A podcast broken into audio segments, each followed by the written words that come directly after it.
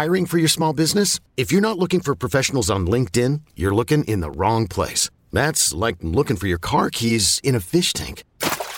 LinkedIn helps you hire professionals you can't find anywhere else, even those who aren't actively searching for a new job but might be open to the perfect role. In a given month, over 70% of LinkedIn users don't even visit other leading job sites. So start looking in the right place. With LinkedIn, you can hire professionals like a professional. Post your free job on linkedin.com slash recommend today. Is your child struggling with a specific subject or need help with homework? Are they asking questions that you're not sure you can fully answer? IXL Learning is an online learning program for kids. It covers math, language arts, science, and social studies. IXL is designed. This program will improve your kids' grades. Studies done in almost every state in the country. The kids who had IXL are consistently doing better. Powered by advanced algorithms, IXL gives the right help to each kid no matter the age or personality. And it doesn't have to eat up all your time. One subscription gets you everything for all the kids in your home, pre K to 12th grade. So don't miss out. One in four students in the U.S. are learning with IXL. IXL is used in 95 of the top 100 school districts in the U.S. Make an impact on your child's learning. Get IXL now. And listeners can get an exclusive 20% off IXL membership when they sign up today at IXL.com/audio. Visit IXL.com/audio to get the most effective learning program out there at the best price.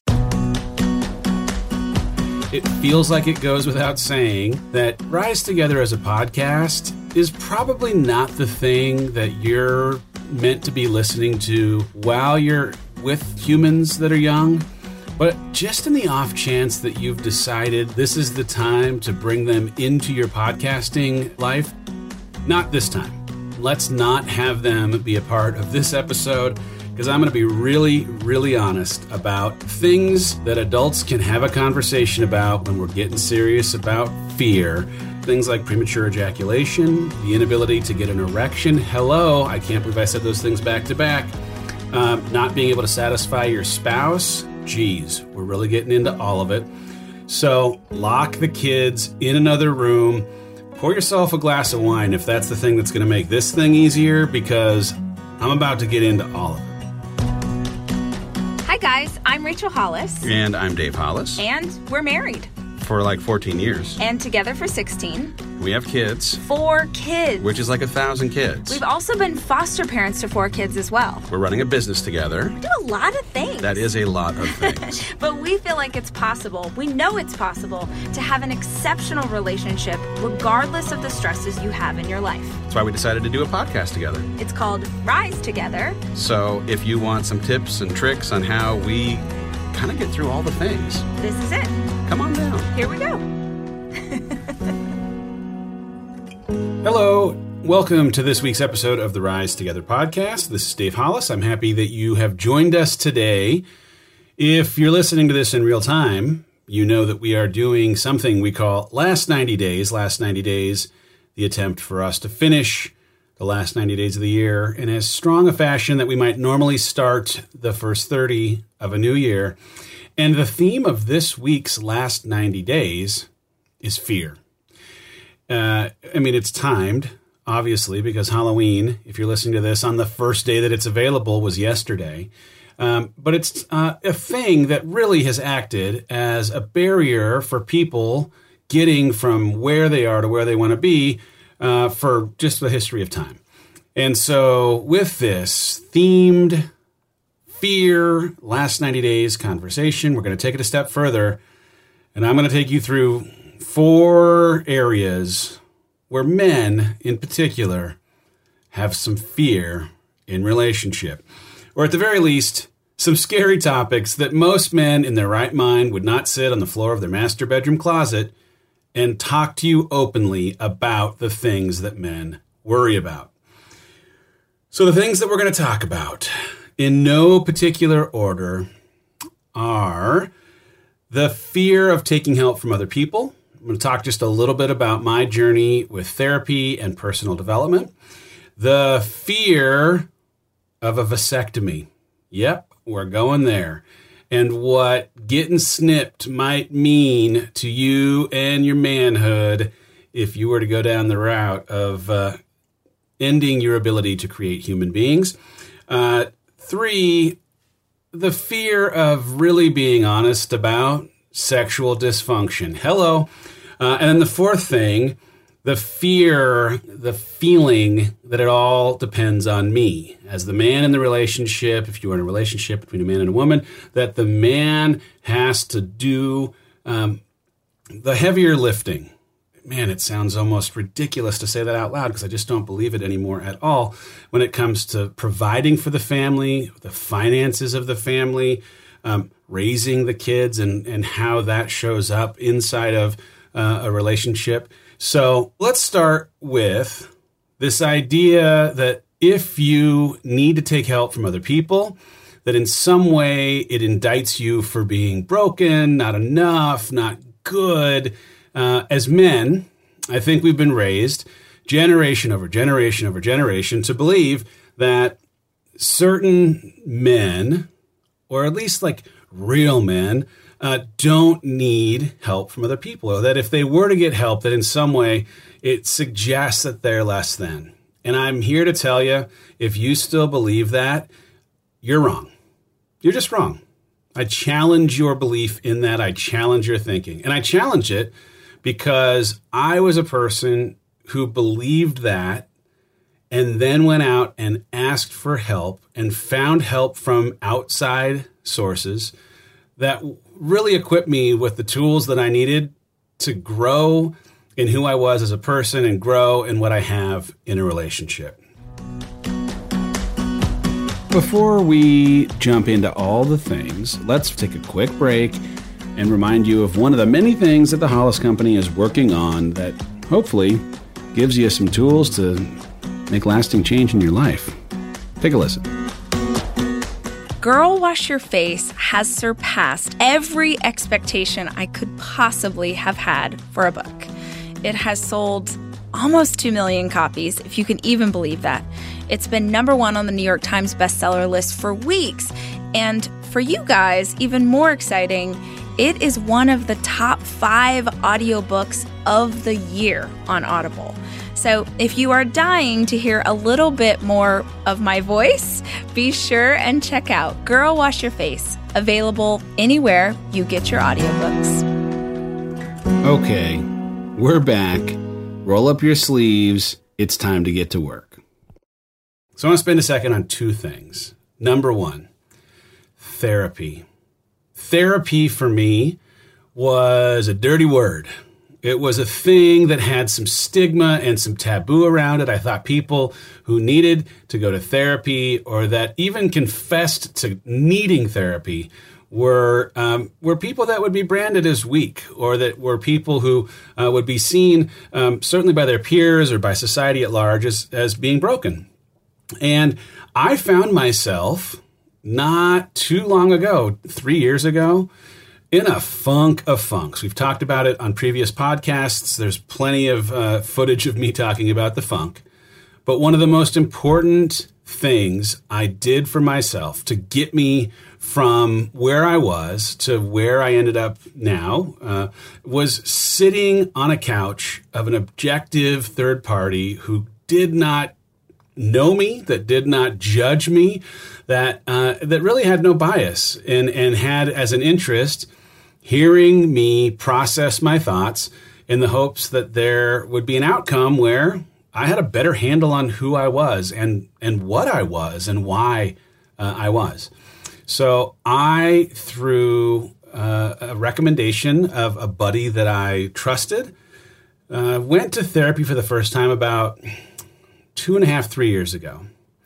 And the first time I went, I like put my head down, had my hands in my pockets, and like sh- like did a shame shuffle into the office of just one of the nicest human beings on earth. And I got in and sat on a couch, and literally the first thing out of my mouth was, "I don't know what to do, and I don't think this is going to work." Like I came in not really all that confident that therapy was a thing for me, but I'd got to a place where I, like I said, it was stuck and I wasn't growing, I wasn't moving forward. And as much as Rachel was an awesome audience, God bless her, to, you know, the things I was processing, there were things that I needed to say that I couldn't say to her, even as much as she's my best friend and my partner, that I found only after I decided to go, uh, I was able and willing to say in front of a therapist. It's not like there were big secrets. It's not like uh, I didn't come back from most sessions and share with Rachel the aha moments that I came to while sitting on this couch of a stranger. But I don't think I would have had them if we'd been sitting on the couch or in bed or wherever. Um, I found them in part because of the dynamic that exists between a therapist and a patient. Oh my goodness, the P word, patient, um, who decides that they want to, you know, dive deeper and understand better why they're wired the way they are. So I went to see someone every Tuesday night Deborah. Hello, Deborah. I, w- I hope Deborah's listening because, man, this is the greatest endorsement for therapy in the history of time. Uh, but I went to see Deborah every Tuesday night for an hour for the better part of two years. And it took time, truly, to get in a place where it felt normal to sit in front of a stranger and share your deepest feelings and understand like why when you were a kid you did the things that you did and how you as a kid whether it was birth order or how you showed up to try and get love from one of your parents or whatever it might be was manifesting itself in the you know nearly 40 year old version of myself because uh, there were so many aha moments that and i feel like i'm a pretty smart cat. Like i did not appreciate why I did the things I did and what was motivating the things that I did and why I reacted the way that I did when certain things triggered me to show up in a certain way. Knowing how to speak and understand a new language can be an invaluable tool when traveling, meeting new friends, or just even to master a new skill. But it's not always simple when you're bogged down by textbooks and structure classes. That's why so many people trust Rosetta Stone. Rosetta Stone is the most trusted language learning program, available on desktop or as an app. It truly immerses you in the language you want to learn, like Spanish, French, Italian, Chinese, and more. You won't just be studying English translations. The Rosetta Stone intuitive process helps you pick up a language naturally, first with words, then phrases, then sentences. Don't put off learning that language. There's no better time than right now to get started. For a very limited time, listeners can get Rosetta Stone's lifetime membership for 50% off. Visit rosettastone.com slash rs10. That's 50% off unlimited access to 25 language courses for the rest of your life. Redeem your 50% off at rosettastone.com slash rs10 today. And over the course of the two years that I was in really regular therapy, I became so much better equipped to handle life as it happened to me that I became an, uh, just a massive advocate for like pushing aside the taboo, pushing aside the worry of what people might think, and embracing sitting with a professional human being who's there as their job to listen and to ask the right questions that let you, as the person sitting on the couch, do most of the work. I sat on I sat in this room in what was a, again like bizarre at first and then totally normal experience, doing 90% of the talking. And that to me was the beauty and the magic of therapy. I found myself talking about and diving into things that I didn't even realize I needed to. And I came out of it feeling so good about having a handle on why I did the things that I did that where I first came in a little embarrassed or a little ashamed of needing therapy in the first place, it became something that in my job to you know, I was working at the Walt Disney Company at the time and had a team of hundreds of people. Every I promise you, every single person on my team knew that Tuesday nights I was heading to see my therapist. And you know why they knew it? because I was so grateful for the work that she was doing and helping me understand who I was that I was proud of it and an advocate for it as a path to getting from where I was, which was stuck, to where I ended up, which was unstuck. So, um, guess what? Therapy costs money. So, if you are a person who doesn't have the budget to afford therapy, I totally also understand that. There are plenty of other resources that you can use whether it's someone at your church or inside of a group of friends or um, a lot of a lot of businesses as a part of the insurance that you have also provide for you. Um, usually, actually, anonymous uh, therapy or counseling that you can access. So um, the bottom line is whether you're a man or a woman, I really think that therapy is an awesome thing. And it really was so helpful for both Rachel and I in how we grew into who we are. But particularly if you're a man and you're worried or have fear around the idea of scratching the surface on why you do the things you do or understanding a little bit better why you feel the things that you do. Number one, you are not a cyborg. Having feelings is totally normal. Please uh, accept that you are normal for wanting or needing to have feelings. And two, if you're stuck or if you're not totally sure of why you do the things that you do, yep, your spouse may be the very, very best person in the entire universe and totally unequipped to help get out of you what you need to get out of yourself. And that's why a professional exists. I'd encourage you to push past the stigma or the taboo and see someone who might help you in that way. The next one is personal growth. And man, we've talked about personal growth conferences so much that I don't want to beat a dead horse. But I'll just say it again for those in the back of the room who didn't hear this message before. Uh, I had my life changed at a conference that I did not want to attend, at a conference that I thought was honestly a little bit of like a, a huckster, a little bit of a um, snake oil salesman, for lack of a better word. And truly, I was able to like replicate a little bit of the magic of what happens inside of a therapy session, but over a prolonged period of time in a room of like minded people that were all interested in figuring out a better version of themselves. And in that environment, it unlocks massively great things for individuals.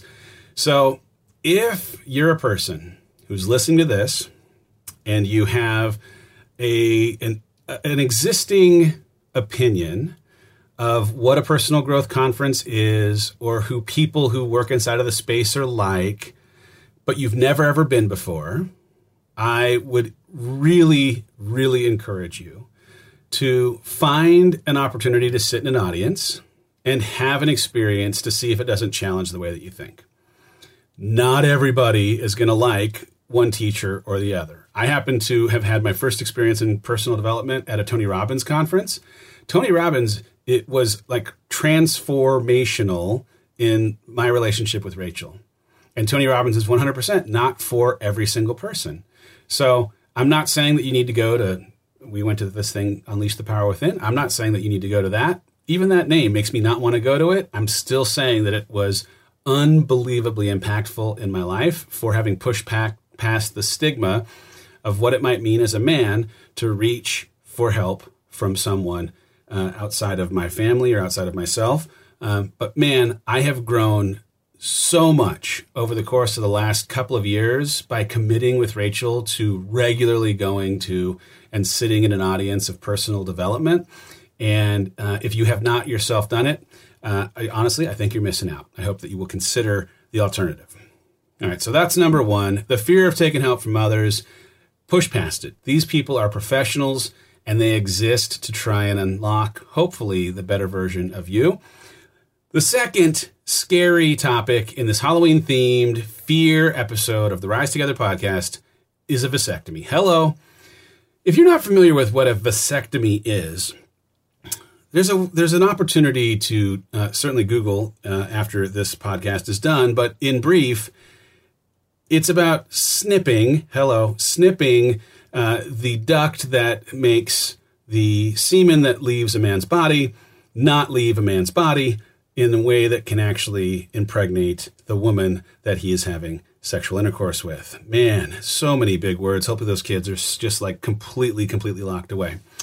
So, Rachel and I had three humans biologically we had three boys. Rachel, not a humongous fan of being pregnant.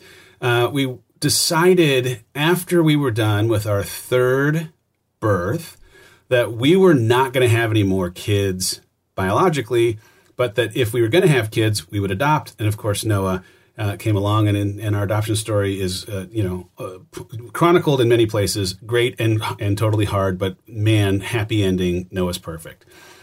But when we made the decision to not have any more kids, we had to have a conversation about what that meant from a birth control standpoint. Because the rhythm method is not a real option.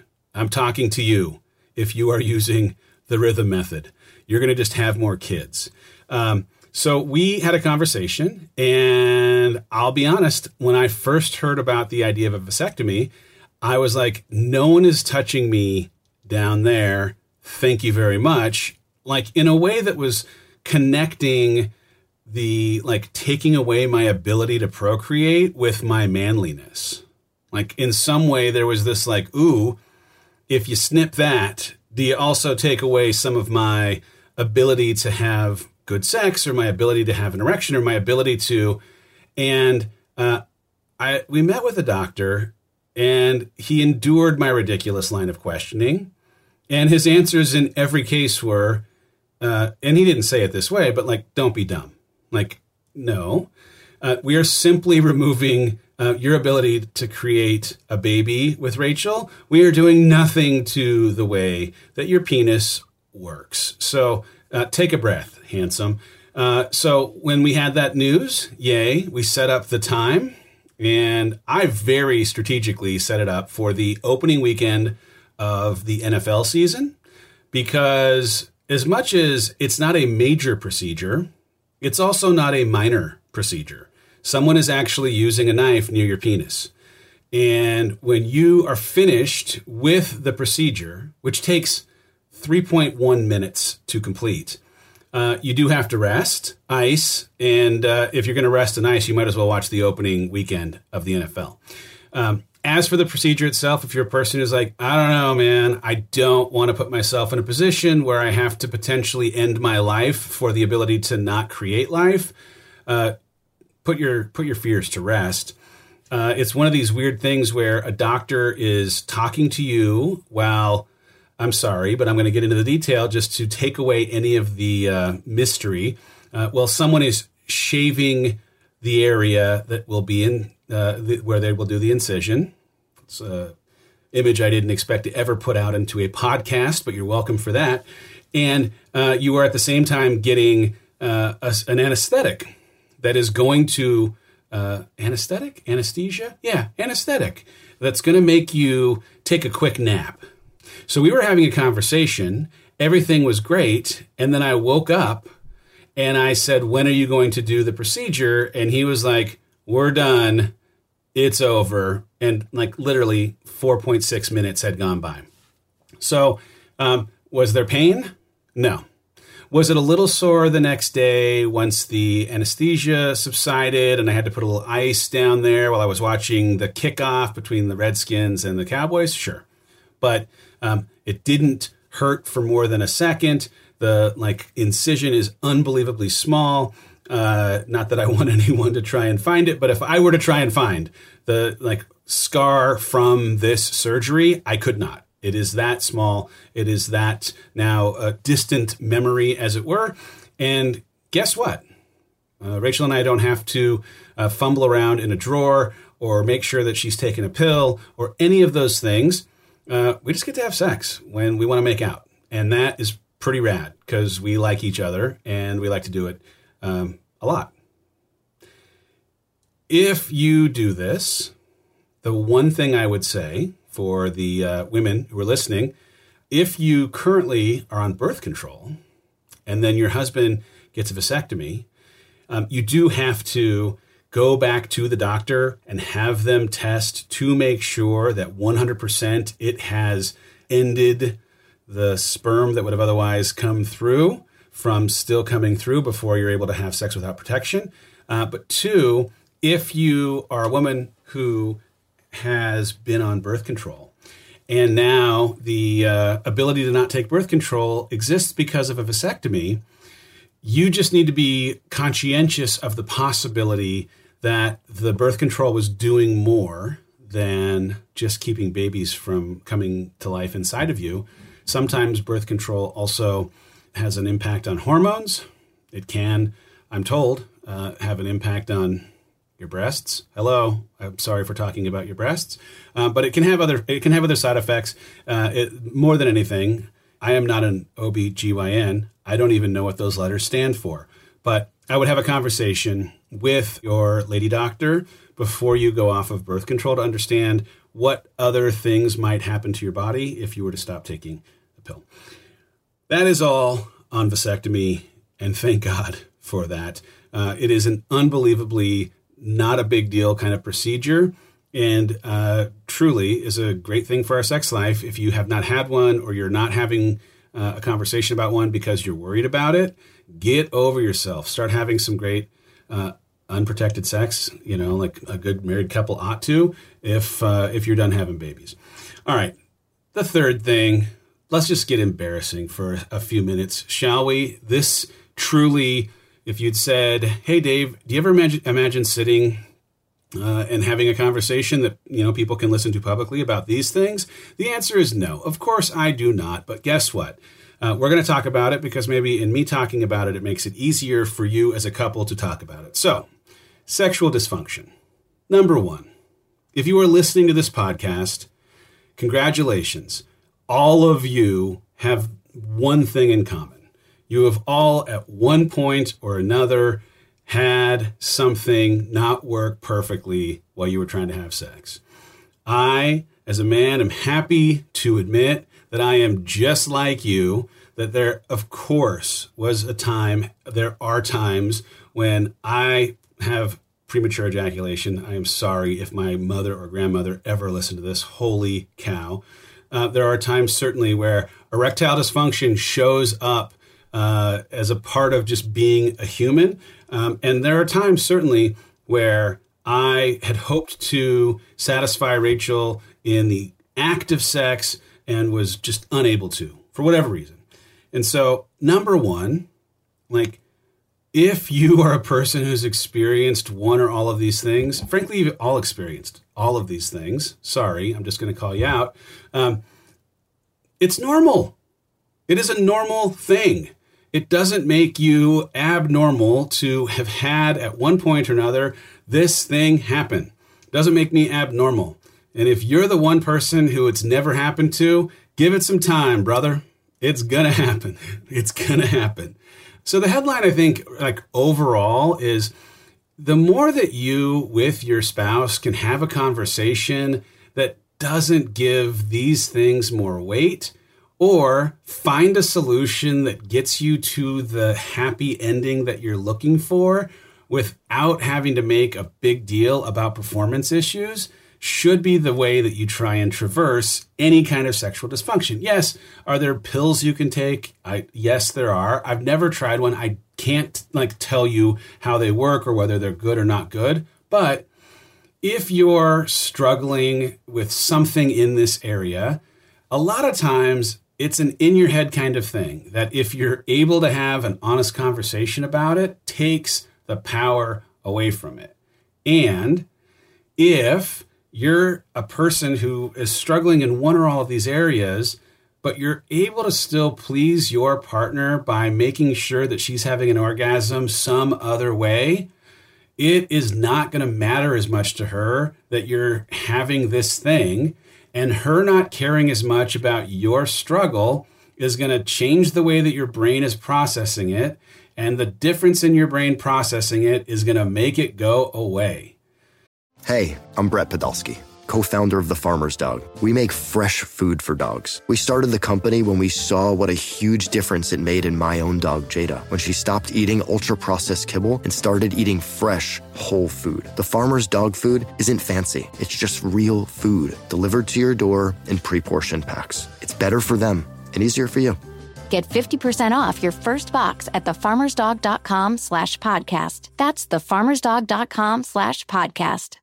Oh, I mean, when Rachel and I have been in a situation where, for whatever reason, my penis doesn't want to work like I want it to. I don't like saying that out loud, but there there are times either I can't get it up or I come too fast. Guess what?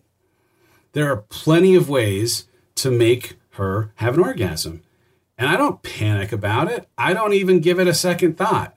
I pivot to plan B in like one move and immediately am able to make her happy. And by creating the happiness, usually find that the thing that was like frustrating during that sexual encounter is completely gone by the next one. Just immediately taken off the table. So I know it's a little weird to talk about, but if your options are wading into and having a conversation about dysfunction or not having sex, wade into the conversation. There's nothing weird about you. You are super, super normal. And the thing that you are going through is shared with about 100 million men in America, because that's how many I'm hoping are married and enjoying sex with their wives. Anyway, the bottom line is talk about it. Be okay to talk about it and figure out a plan B if something happens so that you can have the happy ending that gets it out of your head and lets you move on to better, happier times. All right. The fourth thing in this scary, fear oriented, holy cow, it's Halloween week. Why are we talking about all these scary things episode is this idea that it all, as a man, falls on our shoulders. Um, one, I mean, like I say it out loud and I don't even think it to be true, but I know there was this version of me at some point that I where I was learning like masculinity 101 or what it means to be a man 101 and like it was just like wired into me that I was going to be this hunter gatherer. I mean, I think it goes back to caveman times to be totally totally honest that like we are a like species that was first created with brains that focused on survival and survival originally had caveman going out clubbing food, bringing food back to cave, and sharing it with uh, you know family that needed that provision to live. Well, guess what? It's 2018. So, by the way, I like don't really know exactly what happened during caveman times. I just like to think that there's something from the history of how the brain was wired that informs the way that the brain works today at its most basic unconscious level. Um, let's let's start with a topic that can sometimes be touchy, but I am experiencing in real time: earning money. There is nothing written anywhere that says that men should earn more than women. The person who delivers the most value in the world should earn the most money. And I know that to be true and am now experiencing that in real time after having been the person who in our relationship was the primary earner for our family for like 15 years of our hanging out together. Rachel Hollis is making more money than me this year. That does not demasculate me for one second because Rachel Hollis is crushing it and deserves everything that she's doing because she's a hustler's hustler. And the way that she's worked on this book, or the way that she's speaking on stages, or the way that like her conferences sell, all of these things have come together in a way that, of course, she's deserving of making money. I think that there's still people out there that if you're a man, feel like in some way, if your wife is you know in the workforce and finds herself more successful than you that in some way it takes away from you being a good man. And that's just bullshit. I'm sorry i'm just going to say it. It is. I don't know where it comes from but i know that we get to choose whether we want to buy into the thing that is being sold to us by you know centuries of wiring or by the patriarchy or by gender roles or by your mother-in-law or whatever it might be it just isn't relevant in 2018. It is irrelevant. And if you're a man and you find yourself in a relationship where your woman is earning more money than you, good for you, man. Like, celebrate how she's killing it and stop worrying about whether people are thinking things about you for being with someone who's rad. Like, number one, they're not thinking about you. You know, I just left the Walt Disney Company. I was there for 17 years. I really was worried about what people were going to think of me leaving something that made so much sense to them for something that may not have made as much sense to them. And I was worried about what they thought, the, that kind of collective they. And here I am, five months removed from having been at the company. I can tell you with 100% certainty, they don't care. They are not paying attention to me. They are not interested in me. And whatever you like are assigning weight in like who might judge you for making less money than your spouse, your partner, let go of it. They're not judging you. They don't care about you. Sorry, I hate to like hurt your ego. They care about themselves like all of us do. So there's nothing there. You got to celebrate and support and, and, be proud of the fact that you are with someone who's delivering the kind of value that's recognized with you know making making more money. The other thing that like when it comes to this idea of it all depends on me that I think is interesting in the frame of like a man thinking about uh, a family is this idea or a question of whose job it is to raise these kids. One, I'm going to start by saying you and your spouse ought to be having a conversation about how each of you ind- individually feel about this topic. It is not for me to tell you how to raise your kids, whose job it is to raise kids. I'm just going to tell you my story because I think there are some things that are, again, kind of pulled from generations past that are at the core of why some relationships are having strain. When it comes to our kids, I, Dave Hollis, am as responsible for their well being as Rachel Hollis 50 50. If they have a doctor's appointment, Jackson, as a for example, three weeks ago, he had to have an ingrown toenail taken care of. It was the most disgusting thing of all time. I took him for the first one. And then two weeks ago, he had to come back and have the second one taken care of. And Rachel took him we divided and conquered because we are equally responsible for ingrown toenails on our humans, even if it makes us each want to throw up. Uh, when it comes to getting them to school or showing up for field trips or like signing them up for this club or being the parent that's in the audience for a baseball game 50 50. We are equally responsible. Now, you may be someone who's in a relationship where the you know mother or father stays home with the children, which by the way, hardest job in the entire universe. I salute and honor your heeding this call. I don't have that. I couldn't do that and I have a mad mad respect for it. But just because you as the man or the woman who has decided that that is the calling that you have and you're going to stay home with the kids, that doesn't mean that that person is solely responsible for the children in the raising of them and the taking them to doctors and the making sure that their life works out regardless of you as the opposite partner making money that provides for the family. And i might get nasty notes about that but dang it i don't care because i'm just telling you my perception of how i feel. If you are in a relationship where there is not a 50 50 split in how the kids are being taken care of or who's responsible for raising them, at a minimum, for the sake of reaching for an exceptional relationship, I'd encourage you to have a conversation with your partner to make sure that you're aligned on what you each think your percent of responsibility ought to be for raising these kids. We we are crazy maniacal about planning our week at the beginning of a week so that we can divvy up who's going to handle which things with the kids.